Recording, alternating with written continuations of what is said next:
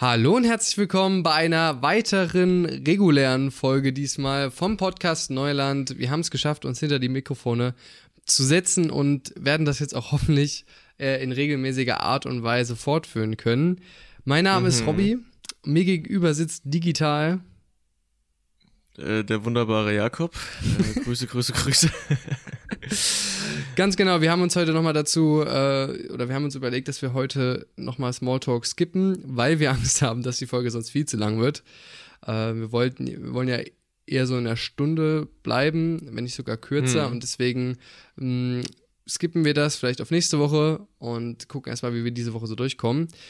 Ich komme direkt mal zum ersten Thema, nämlich den Corona-Maßnahmen-Lockerungen, also die, Beschränkung, die Lockerung der Ma- Corona-Beschränkung. Und dazu kann man sagen, ja, Kanzlerin Merkel und die Ministerpräsidentin und Ministerpräsidentinnen äh, haben sich am Mittwoch darauf geeinigt, etliche Lockerungen zu vollziehen, im Prinzip äh, in Bezug auf den Lockdown. Und prinzipiell kann man sagen, dass der Bund jetzt den Ländern mehr die Verantwortung ähm, bezüglich der jeweiligen Maßnahmen zur sukzessiven Aufweichung ähm, der Beschränkungen überlässt. Äh, wir wollen euch mal ganz kurz zusammentragen, was so das Wichtigste ist. Dann nehmen wir so eine, mache ich so eine kleine Bewertung, wie ich das so finde und was man vielleicht sonst noch dazu sagen kann. Also, das Wichtigste im Überblick, die Kontaktbeschränkungen werden bis zum fünften sechsten verlängert. Ähm, jetzt dürfen sich allerdings auch Angehörige aus zwei verschiedenen Haushalten treffen, zum Beispiel zwei Paare oder Mitglieder aus zwei unterschiedlichen W Gs. Der Abstand bleibt bei eins Komma fünf Metern. Wir haben weiterhin die Maskenpflicht in allen Bundesländern im öffentlichen Raum. Großveranstaltungen bleiben bis mindestens einunddreißigsten achten verboten. Ähm, genau, und was halt besonders ist jetzt eben, da kann man so vielleicht die wissenschaftliche, äh, die wissenschaftlichen Aspekt mit drin sehen, dass die Länder sicherstellen sollen, dass in Landkreisen oder kreisfreien Städten mit mehr als fünfzig Neuinfektionen pro hunderttausend Einwohnern innerhalb der vergangenen sieben Tage sofort wieder ein konsequentes Beschränkungskonzept umgesetzt wird. Also wir haben jetzt quasi so eine Obergrenze für ähm, Neuinfektionen. Man sagt jetzt nach Einschätzung der Kanzlerin und der Ministerpräsidenten, Ministerpräsidentinnen, wenn diese Zahl überstiegen wird oder diese Zahl, ähm, wie sagt man, doch überstiegen wird, ne? Nein. Mhm. Doch. Ähm, dann müssen wir wieder äh, so Maßnahmen im Sinne eines, nein, nicht Lockdowns, aber zur Beschränkung der Kontaktmöglichkeiten ähm, einbringen, damit ähm, es nicht wieder zu einem exponentiellen Ausbruch kommt. Ähm, ansonsten ist alles so ein bisschen unterschiedlich von Land zu Land und äh, vielleicht auch von Region zu Region. Was man noch sagen kann, ist, ähm, die Bundesliga wird allen Anschein nach in der zweiten Maihälfte den Spielbetrieb wieder aufnehmen, als einzige europäische Liga. Ähm, Schüler und Schülerinnen sollen schrittweise ähm, bis zu den Sommerferien zumindest einmal wieder in der Schule gewesen sein. Äh, und auch schön. Ja, das Gastgewerbe soll wieder geöffnet werden. Also es geht Richtung Öffnung wieder zurück. Wie finde ich jetzt zum Beispiel, das ist jetzt meine Meinung, vielleicht kann dann Jakob auch nochmal so seinen, seinen Senf dazugeben. Also ich finde es äh, grundsätzlich positiv, weil wir hatten bis jetzt diese flächendeckende Quarantäne, die hat aus meiner Perspektive auch Sinn gemacht, denn das sollte, damit sollte eben verhindert werden, dass unser Gesundheitssystem kollabiert, denn wir hatten einen exponentiellen Aus, äh, eine exponentielle Ausbreitung des Virus und jetzt ist man eben an dem Punkt, wo man sagen kann, okay, irgendwann müssen wir vom Lockdown weg, denn wir können der Wirtschaft, dem Menschen persönlich äh, nicht unendlich lang einen Lockdown zumuten mit all den Folgen die, oder Kollateralschäden, die daraus entstehen. Und deswegen ist das jetzt so ein Kompromiss zu sagen, wir haben uns darauf geeinigt, dass die Maßnahmen nach und nach jetzt wieder zurückgefahren werden mit diesem Indikator von dieser Obergrenze und ähm, können jetzt sozusagen die Phase einleiten hin zu okay, wir leben mit dem Virus und versuchen mit gezielten Isolierungen und dass die lokalen Gesundheitsämter sehr achtsam sind, da einen Weg zu finden, ähm, dass wir, bis ein Impfstoff existiert, wie gesagt, dort damit leben können, ähm, hat aber trotzdem gleichzeitig bundesweite Grundpfeiler, ne, was ich schon gesagt habe, mit Maskenpflicht und Kontaktbeschränkungen. Und ja, das repräsentiert für mich eigentlich so die Umsetzung der Phase der Eindämmung. Wenn ihr wollt, könnt ihr nochmal die erste Folge von unserem Coronavirus-Podcast, so diese drei Folgen da reinhören, da ist das, glaube ich, nochmal ein bisschen besser erklärt. Ähm, ja, also deswegen finde ich das eigentlich ganz okay. Ich weiß nicht, wie siehst du das, Jakob? Ich finde das an sich auch erstmal ganz sinnig. Alles klar. Auch ganz sinnig, aber ähm, ist halt gut, dass es daran geknüpft ist, dass wenn eine bestimmte Zahlen über, überstiegen werden, eben, dass es halt auch wieder ähm, die Stellschraube gibt, das Ganze zurückzudrehen, äh, weil ansonsten hat es natürlich keinen Sinn. Und das mit der Bundesliga f- finde ich so mäßig. Also ich meine, ähm, ich finde, also ich glaube jetzt nicht, dass äh, aufgrund des Bundesligaspielbetriebes, das sind ja Geisterspiele, da jetzt die Infektionszahlen groß steigen werden. Gut, ich meine, die äh, kommen sich dann natürlich ein bisschen näher beim Fußball. Ähm, das ist ja aber eine überzaubere Anzahl an Menschen. Ähm, aber dass wir das einzige Land in Europa sind, das jetzt sagt so, ja, drauf geschissen, wir waren zwar mit die restriktivsten, was so die Maßnahmen gegen die Bevölkerung anging, aber Fußball ist schon okay. Weiß ich jetzt, also ich meine, hat ja einen ganz klar wirtschaftlichen Hintergrund. Weiß es nicht, ob ich das so mega feiere, aber an sich ist natürlich ähm, völlig okay, so.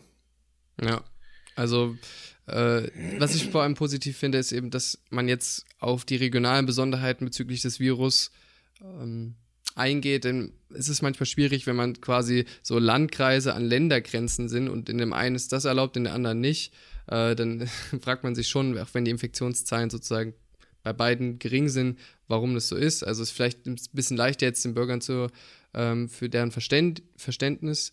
Ähm, trotzdem, was man jetzt weiterhin beachten muss, ich sag mal, die Politik hat uns jetzt so einen kleinen Finger gegeben und wie, wir sind jetzt in der Verantwortung, ähm, als Bürgerinnen und Bürger zu, nicht die ganze Hand quasi, quasi zu nehmen und jetzt Corona-Partys mhm. oder was sonst was ich, ähm, zu schmeißen. Denn, ähm, ja, Andreas Bocholte vom Spiegel hat zum Beispiel gesagt, wenn die täglich gelieferten Zahlen zur Neuinfektion angesichts des Blicks vom eigenen Balkon in die scheinbare Alltäglichkeit des eigenen Kiezes nur noch abstrakt wirken, wird die Wissenschaft zum Hexenwerk. Ähm, und sozusagen, ich sehe keine Kranken, niemand transportiert Leichensäcke vor meiner Haustür, warum soll ich meine Freiheit beschränken? Und wenn man jetzt schon von der Politik das Signal bekommt, okay, es geht zur Lockerung, stellt sich für manche vielleicht so diese Alltagssituation wieder ein wie vor Corona. Das dürfte jetzt nicht der Fall sein. Man muss schon auf diese Abstandsregelung ähm, aufpassen. Ansonsten können wir halt so eine zweite Welle befürchten. Mhm. Und äh, ja, was du schon gesagt hast mit Bundesliga, es ist natürlich so ein bisschen der fade Beigeschmack. Okay, haben einige Interessensvertretungen oder Lobbygruppen ein bisschen mehr Zugang zu der politischen Elite, Elite als andere, zum Beispiel Bundesliga, Autobranche, da kommen wir auch noch später dazu, ähm, versus halt die Bedingungen rund um Kitas oder die Pflege. Ne? Also wer spricht heute noch so krass über, wir müssen die Bedingungen in der Pflege verbessern für das Personal ähm, und was ist mit Kindern, die beispielsweise irgendwie bei alkoholisierten Familien dort jetzt die ganze Zeit daheim ähm, sitzen müssen. Ich weiß nicht, ob an die gerade so viel gedacht wird. Bei alkoholisierten Familien oder wie?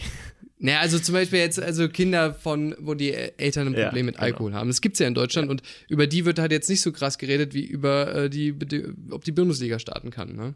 Also das finde ich halt ein bisschen schwierig, das manchmal zu verkaufen und wie da die Schwerpunkte mhm. in unserer Gesellschaft sind. Genau, ja, sehe ich ähnlich. Gut, alles klar. Kommen wir zum äh, zweiten Thema, ähm, dem Ganzen auch relativ nah. Äh, bisschen Wellen geschlagen hat äh, ein Lokalpolitiker, wenn man das so ausdrücken kann, der ja in der Öffentlichkeit ähm, schon die letzten Jahre relativ aktiv war. Äh, es geht um Boris Palmer. Ähm, der ist seit zweitausendsieben Oberbürgermeister der Stadt Tübingen in Baden-Württemberg, ähm, ist äh, Mitglied bei der Partei Bündnis neunzig Die Grünen und er hat im Sat eins Frühstücksfernsehen, natürlich, wo auch sonst, ähm, das folgende Zitat gebracht: Wir retten in Deutschland möglicherweise Menschen, die in einem halben Jahr sowieso tot wären. Begründung für das Zitat äh, im Nachtrag war dann, ähm, durch die Corona-Maßnahmen würde ein eventueller Armutsschock ausgelöst, weil durch diese ganzen wirtschaftlichen Restriktionen ähm, er sagt, dass man in eine Weltwirtschaftskrise kommt und laut Berechnungen der UNO zufolge könnte das hundert Millionen Kindern das Leben kosten, eben also logischerweise primär in Schwellenländern, weil eben Hilfszahlungen ausbleiben würden. So, das ist erstmal gesetzt. Ähm, daraufhin hat die grüne Bundesvorsitzende Annalena Baerbock äh, gesagt, wir werden Boris Palmer bei einer erneuten Kandidatur in Tübingen und auch bei weiteren politischen Tätigkeiten nicht mehr unterstützen. Wir werden außerdem gemeinsam mit dem Landesvorstand Baden-Württemberg prüfen, welche weiteren Sanktionen parteirechtlich möglich sind und Aussichten auf Erfolg haben. Ähm, da schon mal vorab, äh, ein Parteiausschlussverfahren, würde ich persönlich behaupten, ist eher unrealistisch, weil das ist sehr, sehr schwierig, Leute aus einer politischen Partei ähm, auszuschließen. Hat man ja siehe zum Beispiel S P D. Bei Tito Sarrazin gesehen, genau, siehe S P D. Ähm, das ist nicht so einfach. Finde ich an sich auch gut, dass das nicht ganz so einfach ist. Ähm, was man natürlich machen kann, ist ihm die Unterstützung eben für den Wahlkampf zu entziehen ähm, von Seiten der Grünen. Äh, die Unterstützung für den Wahlkampf wurde ihnen auch schon von Seiten der S P D und der C D U äh, entzogen und das zweitausendneunzehn, als Boris Palmer Kritik an einer Werbung der Deutschen Bahn gebracht hat, in der Nazan Eckes, also eine türkischstimmige Frau, glaube ich, und der T V-Koch Nelson Müller ähm, vorkam ähm, und Pal- Palmer kritisierte die aus seiner Sicht zu politisch korrekten multikulturellen Werbungen der Bahn. Darauf wurde ihnen damals schon der eben Unterstützung entzogen und äh, viele Parteimitglieder der Grünen ähm, werfen Palmer vor, grüne Grundwerte verraten zu haben. Um das ein bisschen zu belegen, haben wir mal geschaut, ähm, was denn Boris Palmer alles so geäußert hat, getätigt hat in den letzten Jahren. Ähm, da kommt schon für so einen kleinen Oberbürgermeister einiges zusammen. Ähm, recht prominent ja doch für seine Kritik an der Flüchtlingspolitik der Kanzlerin. Das sollte, denke ich, den meisten noch im Kopf sein. Ich habe mal noch ein paar kleinere Sachen mit reingebracht, die das Ganze mehr in so ein Bild rücken, ähm, wo er eben gegen grüne Grundwerte äh, verstoßen haben soll. Ähm, das wird jetzt ein kleiner Exkurs, Achtung. Also zweitausendvierzehn hat Palmer zum Beispiel Tierversuche an Rhesusaffen am Tübinger Max-Planck-Institut für biologische Kybernetik befürwortet. Ähm, Tierversuche sind jetzt nicht gerade eine Grundposition der Grünen, würde ich mal behaupten. Eher die Kritik dagegen. Palmer war eben dafür. Ähm...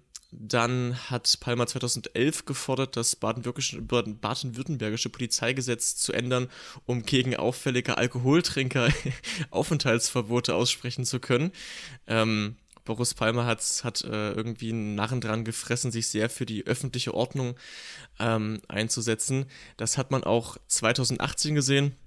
Ähm, Palmer geriet wohl äh, des Nachts äh, oder des Abends, wie auch immer, in einen Streit mit einem Studenten, der sich wohl abfällig gegen Palmer geäußert haben soll, vermutlich aufgrund äh, der ganzen vorhergehenden Dinge, die da so Palmer von sich gegeben haben. Natürlich trotzdem nicht die feine Art, dennoch, das Ganze ist dann verbal wohl eskaliert und Palmer hat dann seinen Dienstausweis für polizeiliche Befugnis als Leiter der Ortspolizeibehörde vorgelegt, den er ja als Oberbürgermeister natürlich hat, und hat dann versucht, ähm, die Leute dort zu fotografieren und ihre Ausweise Ähm, einzusammeln, äh, komischerweise auch bei den unbeteiligten Begleitern dieses Studenten. Ähm, die Zeitung hat dann geschrieben, der, der Student hat sich äh, der Maßnahme entzogen ähm, und hat dann aber ein paar Tage später unter Angabe seines Namens das Ganze im Schwäbischen Tageblatt nochmal zur Sprache gebracht. Ähm, Das ist natürlich äh, relativ weird, also wie gesagt, auch gerade für ein Mitglied äh, von der Partei Bündnis neunzig Die Grünen, ähm, da eine, eine staatliche Befugnis vorzulegen, um Leute zu fotografieren und, und äh, seiner eigenen Person kenntlich zu machen, definitiv äh, kein grüner Grundwert. Ähm, und zweitausendneunzehn hat er nochmal gefordert, äh, kriminelle Flüchtlinge auszulagern, also in entlegenere Geg- Gegenden äh, mit Einrichtungen, die dann unter Polizeischutz äh, gestellt werden sollte. Das hat das C D U-geführte Innenministerium tatsächlich abgelehnt, ähm, weil Palmer des Weiteren auch noch sich gedacht hat, wir schicken da nicht nur kriminelle Flüchtlinge hin, sondern auch alle ähm, Flüchtlinge, die im öffentlichen Raum unangenehm umfall, äh, auffallen, also für Ruhestörung oder ähnliches oder Alkoholtrinken in der Öffentlichkeit.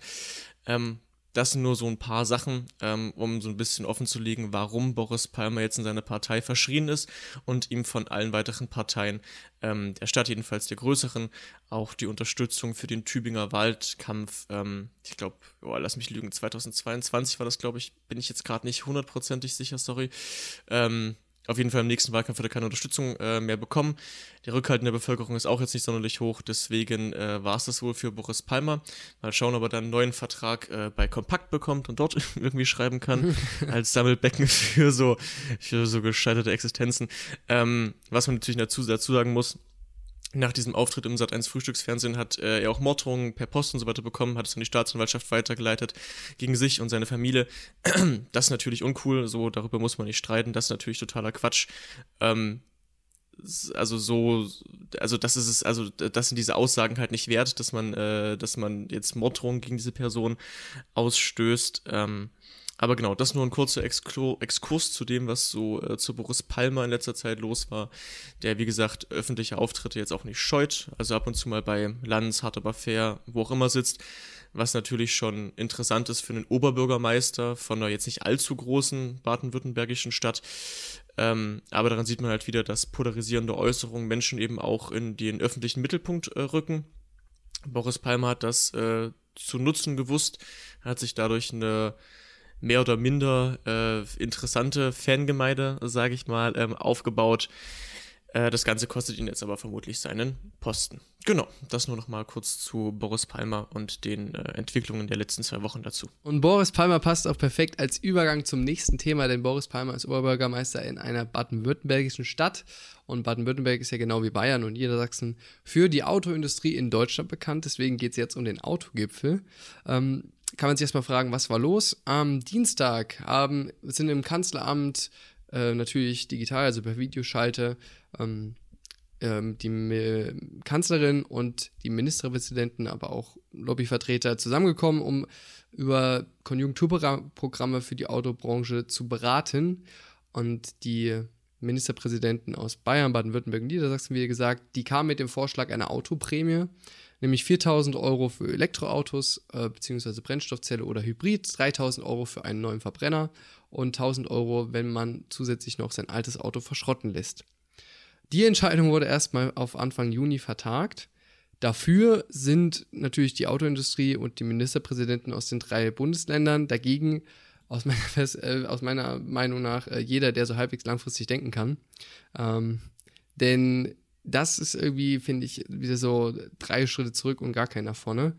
Also, warum denke ich das? Ist jetzt mehr so meine Meinung, aber auch ein bisschen fundiert, ähm, dass natürlich die auch die Autoindustrie aufgrund der Corona-Krise jetzt so langsam ähm, ins Stocken kommt und ziemlich einen krassen Einbruch hat, ist klar. Deswegen wird es auch wie in allen anderen Industrie- oder Wirtschaftsbranchen, Zweigen, was auch immer, äh, Konjunkturprogramme benötigen. Ähm, und Kaufanreize wie eine Prämie können adäquates Mittel darstellen. Ähm, es ist ja nichts anderes, als dass wenn jetzt jemand bei der Autoprämie sich ein neues Auto kauft, gibt der Staat quasi oder übernimmt der Staat viertausend Euro jetzt in dem Fall von den Kosten und das Auto wird für den ähm, Verbraucher oder den Kunden dadurch günstiger. Ähm, ich habe jetzt nochmal ein paar Punkte skizziert, sage ich mal, was daran so ein bisschen komisch ist, nämlich erstens, ähm, die Autobranche fordert Staatshilfen, während gleichzeitig Dividenden auch ausgeschüttet werden oder Boni für Manager, Managerinnen gezahlt werden. Ist ein bisschen schwierig, dem Otto-Normalverbraucher zu erklären, wenn es sich dabei um Steuergelder handelt.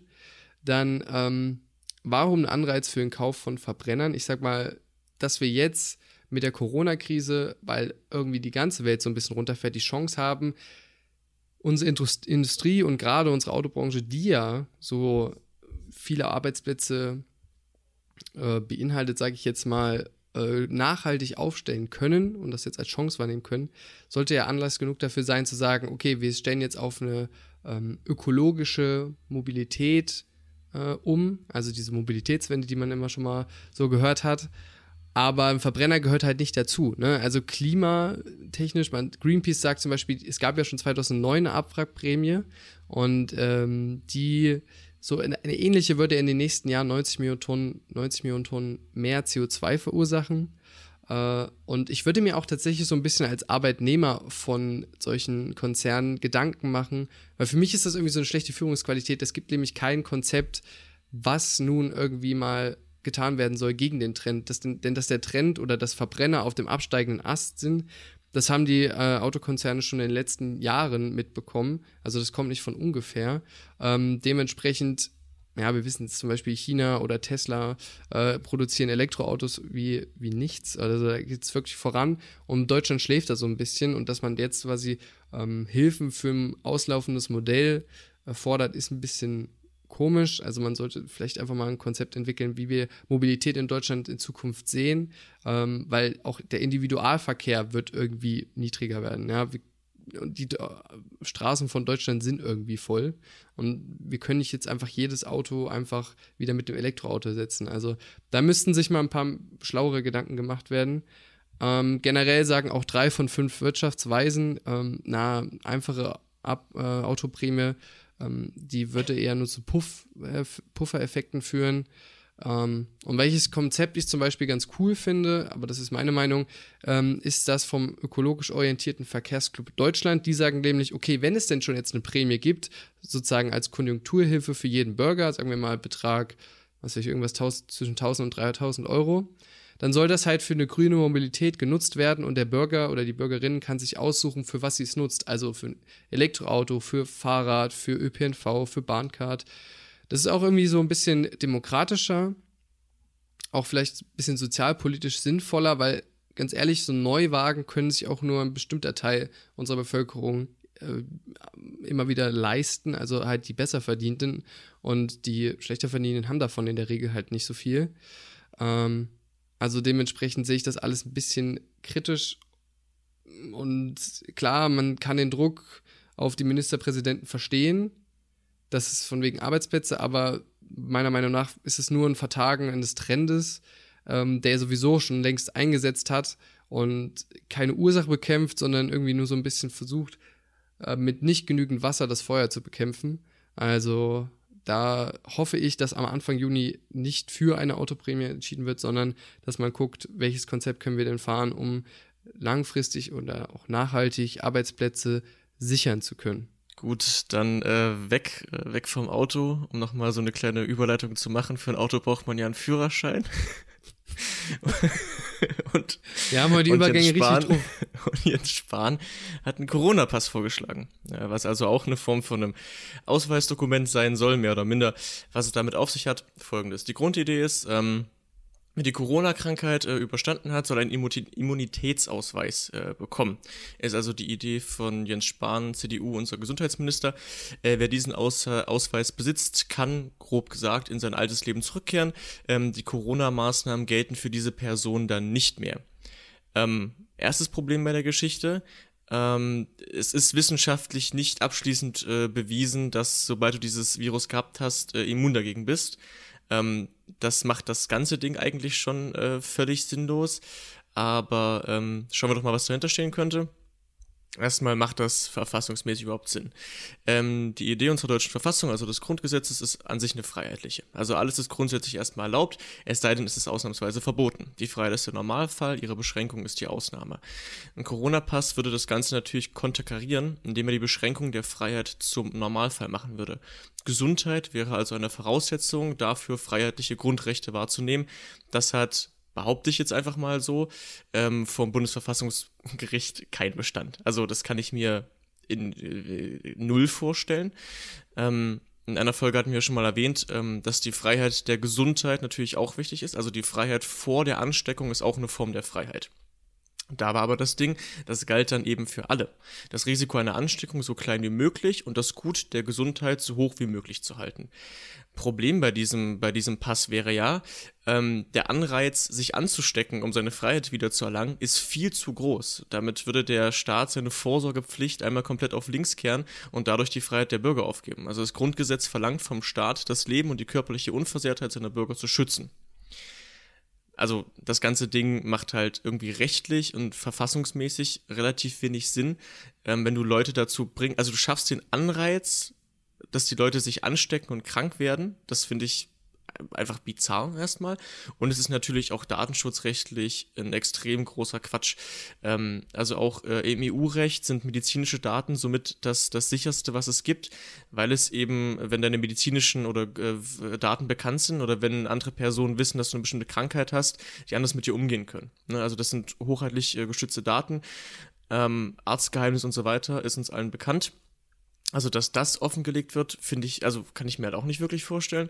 Und ähm, um das so auf so ein philosophisch-soziologisches Ding nochmal zu heben, wenn man das so möchte, ähm, fördert es natürlich auch eine Zweiklassengesellschaft in Gesunde und Kranke.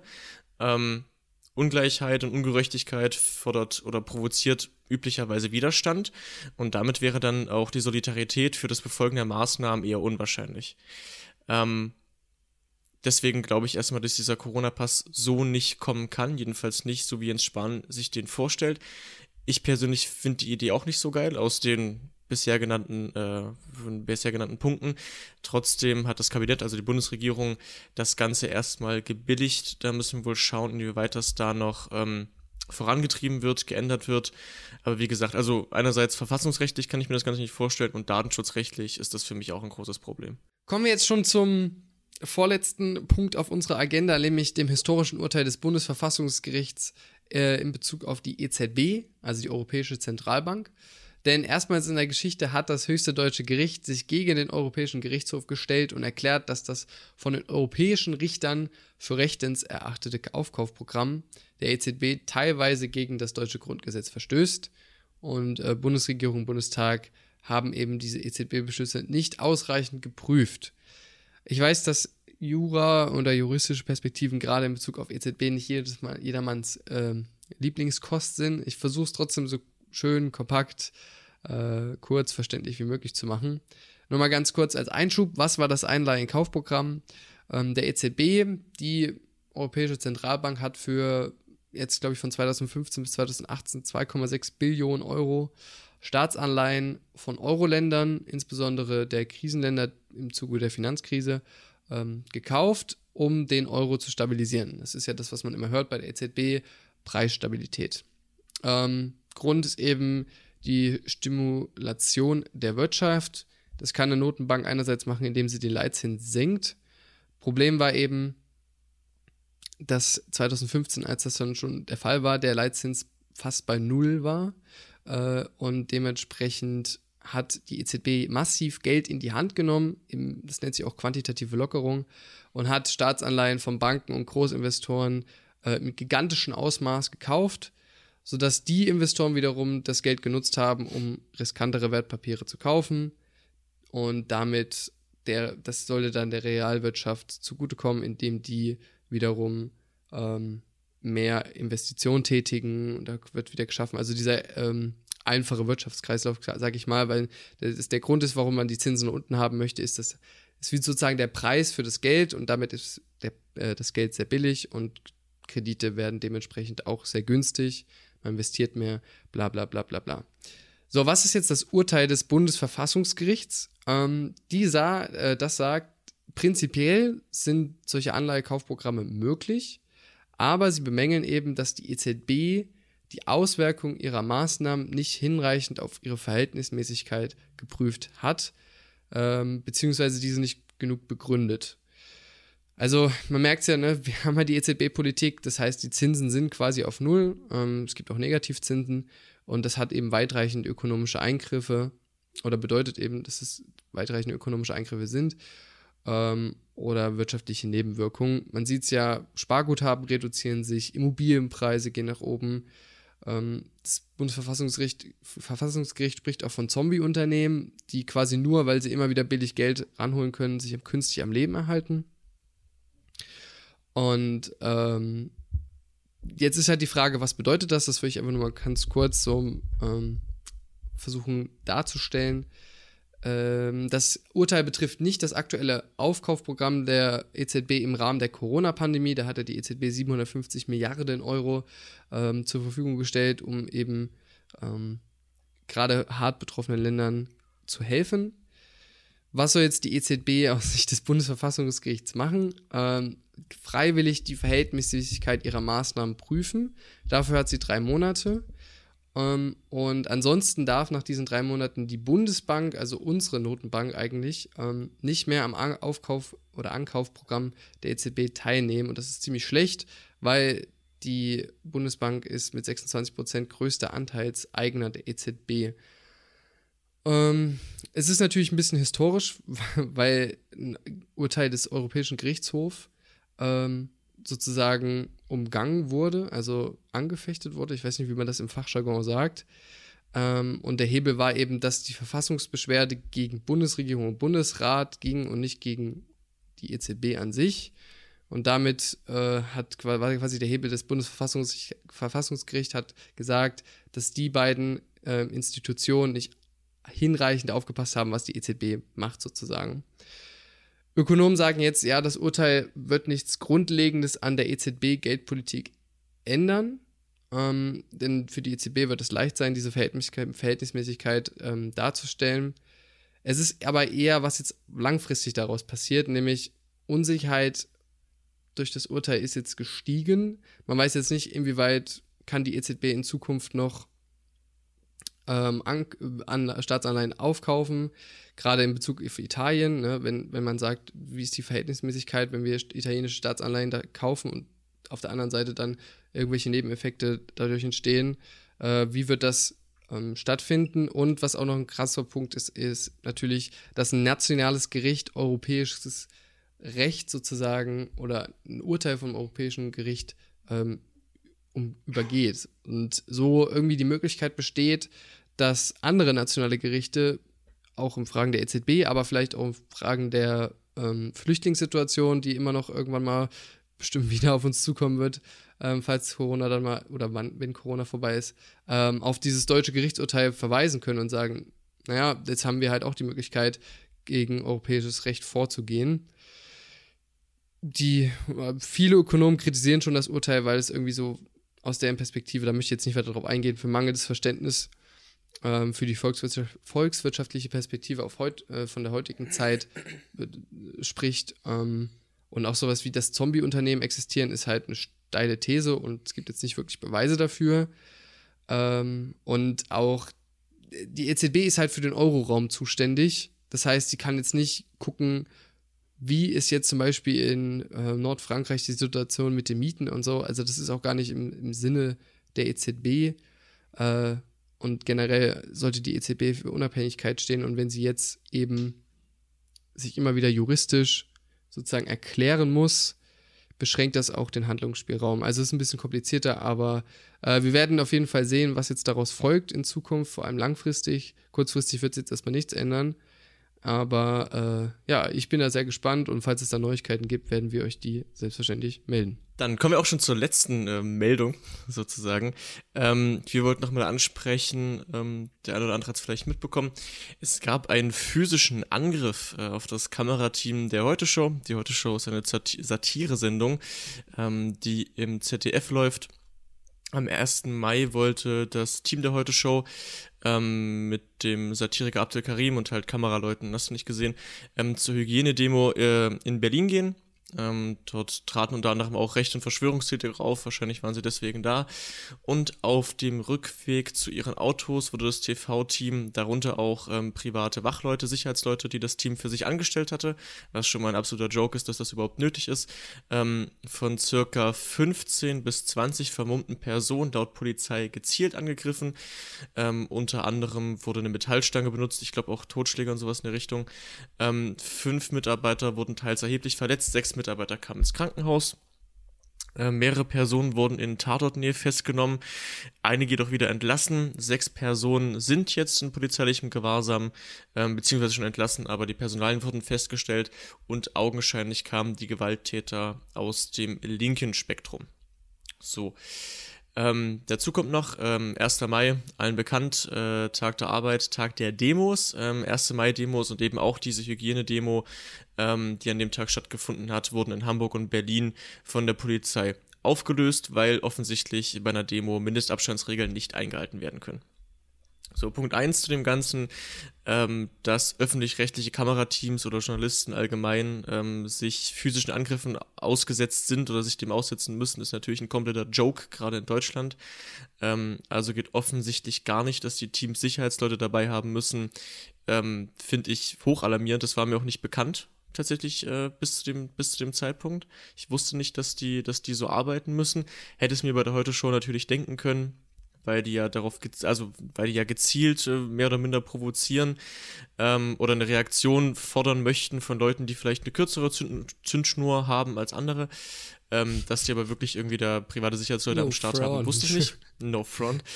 ähm, aber um das Ganze nochmal ein bisschen auszuweiten als Thema. Also der Angriff ist natürlich zu verachten, aber wo kommt sowas theoretisch her? Kann man nur mutmaßen. Ähm, ich würde in dem Zuge allerdings ganz gern eben auch mit Blick auf diese Hygienedemos, die ähm, seit Neuestem stattfinden, ähm, gern einen kleinen Einschub zu Wissenschaftsleugnung machen. Ähm, entweder nur noch mal so zum kurzen Auffrischen dazu, was wissenschaftlich eigentlich ist und, und wie man, wie man verschiedene Informationen nachprüft. Zum anderen, falls jemand doch Verwandte haben sollte, Freunde, Bekannte, wie auch immer, die eben der Meinung sind, keine Ahnung, die öffentlich-rechtlichen Medien lügen uns alle die Hucke voll und irgendein äh, Dude bei YouTube hat die Wahrheit gebunkert. Äh, faires Statement. Wie kann man sowas vielleicht umgehen? Ähm, dafür habe ich mir mal jemanden rausgepickt. Also wir haben natürlich den, ähm, den Drosten als äh, allerheiligen Virologen, den wir momentan irgendwie haben, der eben als Fachgebiet diese Coronaviren haben, hat. Und wir haben zum Beispiel ein äh, hochgeklicktes, ich glaube mittlerweile sind es Boah, lass mich lügen, drei Millionen von einem Herrn äh, Doktor Wodak, ehemals S P D, leider Gottes Bundestagsabgeordneter, und der Mann ist Arzt. So. Und der hat eben ein Video dazu gemacht, ähm, warum Corona seiner persönlichen Meinung nach Bullshit ist. Ist auch völlig okay. Ähm, mir stellt sich dann halt nur immer die Frage, warum glauben Leute sowas? Ähm, Problem an der ganzen Sache ist, Wissenschaftlichkeit lässt sich relativ simpel nachprüfen, für jeden, der Bock hat, das zu tun. Man kann zum Beispiel auch einfach überlegen, wo geht man gerne essen, und wenn man googelt das Restaurant, man geht nicht in das schlecht bewerteste Restaurant. Wissenschaft kann man nur schwierig bewerten, man kann aber zum Beispiel gucken, das ist so für mich ein Kriterium persönlich, ähm, publizieren diese Leute überhaupt, die mir gerade dabei sind, mir Fakten zu geben. Also erstmal über die Person informieren, wer da eigentlich spricht. Schauen wir zum Beispiel einfach mal bei Web of Science. Das ist äh, die mir größte bekannte Datenbank für wissenschaftliche Publikationen. Da könnt ihr euch, wenn ihr an, an der Universität eingeschrieben seid, auch kostenlos einloggen. Und dann könnt ihr einfach mal die Namen von Leuten googeln, die da gerade am Start sind und quatschen. So, geben wir zum ersten Mal Christian Drosten ein. Ähm, da findet man im Bereich von neunzehnhundertneunundneunzig bis zweitausendzwanzig äh, dreihundertsiebenundsiebzig äh, Publikationen. Ähm, eben im Bereich äh, Virologie, Mikrobiologie und Infektio- Infektionskrankheiten. Die letzten Publikationen sind alle von zweitausendzwanzig. Dann schauen wir bei äh, Herrn Wodak mal rein. Der hat eine bekannte Publikation ähm, zur Palliativmedizin, also in, einem, in, einem, in, einem, in einer Fachzeitschrift zur Palliativmedizin. Das hat mit Virologie gar nichts zu tun. Das ist, ähm, wenn ich recht informiert bin, so eher der Bereich, der in so Richtung Sterbebegleitung geht, also Schmerzen lindern, ähm, Vorsorge für die Angehörigen und so weiter und so fort. So, das ist also ein Typ, ähm, der jetzt Leuten erklären möchte, wie dieses Virus funktioniert. Kleiner Funfact am Rande, ich weiß nicht, kennst du oder kennt jemand der Hörer noch Gerd Postel, diesen großen, diesen großen Betrüger? Hast du dir noch einen Namen? Ich glaube, da, da war ich noch nicht so politikinteressiert. Ähm, ist auch schon eine ganze Weile her, also Gerd Postel ähm, ist, ein, ist ein bekannter Betrüger, also ich glaube sogar fast der bekannteste in Deutschland, würde ich behaupten, der auch ab und zu mal sich in deine Talkshows äh, gesetzt hat. Ganz faszinierende Person, kann man sich äh, gerne mal ein paar YouTube-Ausschnitte zu angucken. Wie gesagt, also ein Hochstapler, der es äh, bis in äh, psychologische Kliniken als Amtsarzt geschafft hat, mit gefälschten Urkunden. Ähm, wer hat den aufgrund äh, persönlicher Kontakte und Sympathie eingestellt? Aha, Amtsleiter Wolfgang Wodak, obwohl die Unterlagen für Postel fehlten. So, also so viel ähm, zu Leuten wie dem. Dann gibt es noch ähm, den Wissenschaftler Surajit Bhakti zum Beispiel, der ist da auch relativ prominent mit dabei. Der zum Beispiel, tatsächlich Wissenschaftler, ähm, auch was Virologie angeht, jetzt zwar kein Experte für die Coronaviren, wie Drosten das ist, ähm, aber der äußert sich eben auch relativ viel dazu, sagt zum Beispiel, hey, das Ganze ist nicht so tödlich, man stirbt ohne Vorerkrankungen nicht, das zum Beispiel wurde widerlegt, also ein Kriterium für Wissenschaftlichkeit ist Falsifizierbarkeit, wenn es widerlegt ist, ist es unwahr. Das nur am Rande. Ähm, und dieser Bhakti hat ebenfalls einige Einträge ähm, auf Web of Science, die sind aber alle sehr, sehr alt. Ja, also der ist schon, schon lange raus aus dem Business, ähm, deswegen kann man ja ein bisschen hinterfragen, woher er denn das ganze Faktenwissen so hat. Ähm, und ansonsten für alle anderen Sachen gilt natürlich auch der Klassiker, wie finde ich heraus, ob etwas wissenschaftlich gut gearbeitet ist, es werden Quellen angegeben. So, man braucht immer Quellen, um nachzuprüfen, woher kommt das und wer hat das gesagt. Das sind so also nicht wie bei uns. Die, nicht wie bei uns, genau. Wir könnten die, wir könnten die natürlich offenlegen, ähm, wenn das gewünscht würde. Also wenn jemand eine Nachfrage hat, kann er gerne zu uns kommen. Wir schicken ihm dann den Artikel von der Zeitung oder den wissenschaftlichen Artikel, von dem wir das haben, wie auch immer. Ähm, und das ist meistens bei so YouTube-Verschwörungsdingern eben nicht der Fall.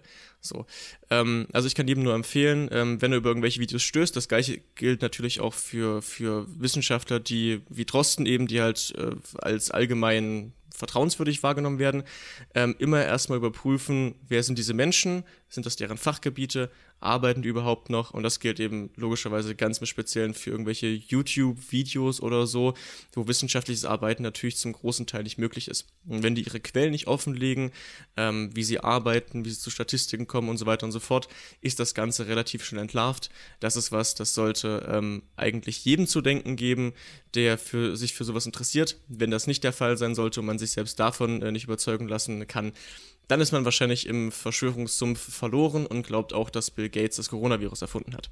Das ist natürlich Pech, ähm, aber ansonsten nur das nochmal nur das noch mal so als kleinen als kleinen ähm, Hinweis. Ähm, wenn man was liest, äh, wenn man was hört, äh, wenn man was, äh, keine Ahnung, irgendwie an Informationen zugespeist bekommt, erstmal gucken, wer ist das, wie hat diese Person gearbeitet, für wen arbeitet diese Person, und dann kann man sich immer noch ein Bild machen. Genau, das nur so ähm. als minimalen äh, Exkurs zum Thema Wissenschaftlichkeit. Genau. Also es gibt ja jetzt auch gerade so dieses Aufkommen an Verschwörungstheorien, und ich glaube auch, ich habe mir da jetzt auch so ein, zwei Sachen angeguckt. Und vieles ist halt, wie gesagt, empirisch einfach schnell, ist einfach schnell widerlegt. Zum Beispiel dieses, dieses Bill Gates-Ding, was ich jetzt eher aus Spaß angesprochen habe, wo halt gesagt wird, ja, der investiert ja in, in äh, Impfstofffirmen äh, oder so. Ja, no shit, Alter, das macht der seit was weiß ich wie vielen Jahren. Ja, in, ja, darauf wollte ich jetzt W H O gar nicht, ne? Darauf, also, ne? darauf wollte ich jetzt gar nicht hinaus. Ich meine, also das sind, das sind, das sind halt so Sachen, die sind halt, also die sind so schnell widerlegt, weil der das ja schon seit Ewigkeiten macht, nicht erst seit Corona und so weiter ja, und so fort. Das ist das halt, ne? Gen- ganz genau, aber ich sag mal, das passt jetzt auch, ich wollte eigentlich nur so das sagen, dass, dass das jetzt ziemlich gut bei dir mit reinpasst, weil das jetzt gerade auch ziemlich am Hochköcheln ist. Woran das liegt, ich glaube, da gibt es schon jetzt gerade schon wieder so viele Videos mit Faktenchecks und bla und da.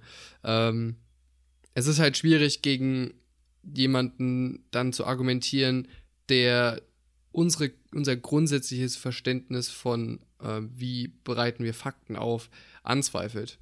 Ja, also du kannst halt schlecht gegen also jemand, der halt sagt, du haust Fakten raus und sagst, ja, das haben die andere gesagt. So, also dann hast du es ja, halt du kannst auch halt auch nicht, du kannst es halt fast unmöglich, mit dummen Menschen zu, zu diskutieren. So ist halt, es ist halt nicht möglich. Also es gibt irgendwie ja. so einen Spruch, wie du äh, mit einem Genie zu diskutieren ist, ist schwer, mit einem Idioten zu diskutieren ist unmöglich, weil der halt dir irgendwas äh, aufbringen möchte. Also ich bin ein kleiner Fan von so äh, Verschwörungstheorien, also ich gucke mir das ultra gerne an und dann halt die Videos danach, wie das halt ähm, debunked wird sozusagen, also wie dann halt dagegen ja. gearbeitet wird, weil ich das faszinierend finde, wie unglaublich simpel das ist, so die meisten Verschwörungstheorien ähm, einfach ad acta zu legen, aber ähm, die meisten Leute, die halt irgendwie Verschwörungstheorien anhängen, verstehen halt meistens Wissenschaftlichkeit nicht oder wollen das halt nicht wahrhaben, weil sie der Meinung sind, sie haben die Weisheit mit Löffeln gefressen.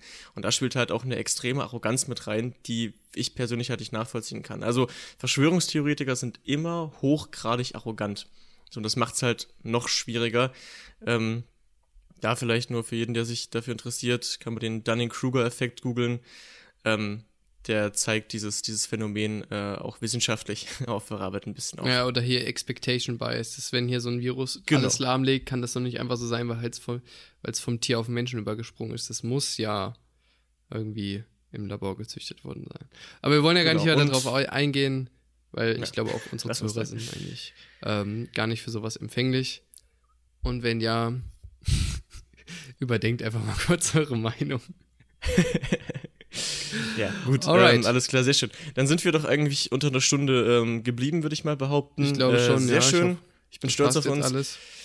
Ähm, und, und dann, ja. ich hoffe, wir kriegen das jetzt auch in einem regelmäßigen Format hin. Sicherlich. Dann würde ich sagen, sehen wir uns in der nächsten Folge, beziehungsweise hören wir uns in der nächsten Folge. Und ich weiß nicht, wenn Jakob, du jetzt nichts was zu sagen hast, Mm-mm, nee.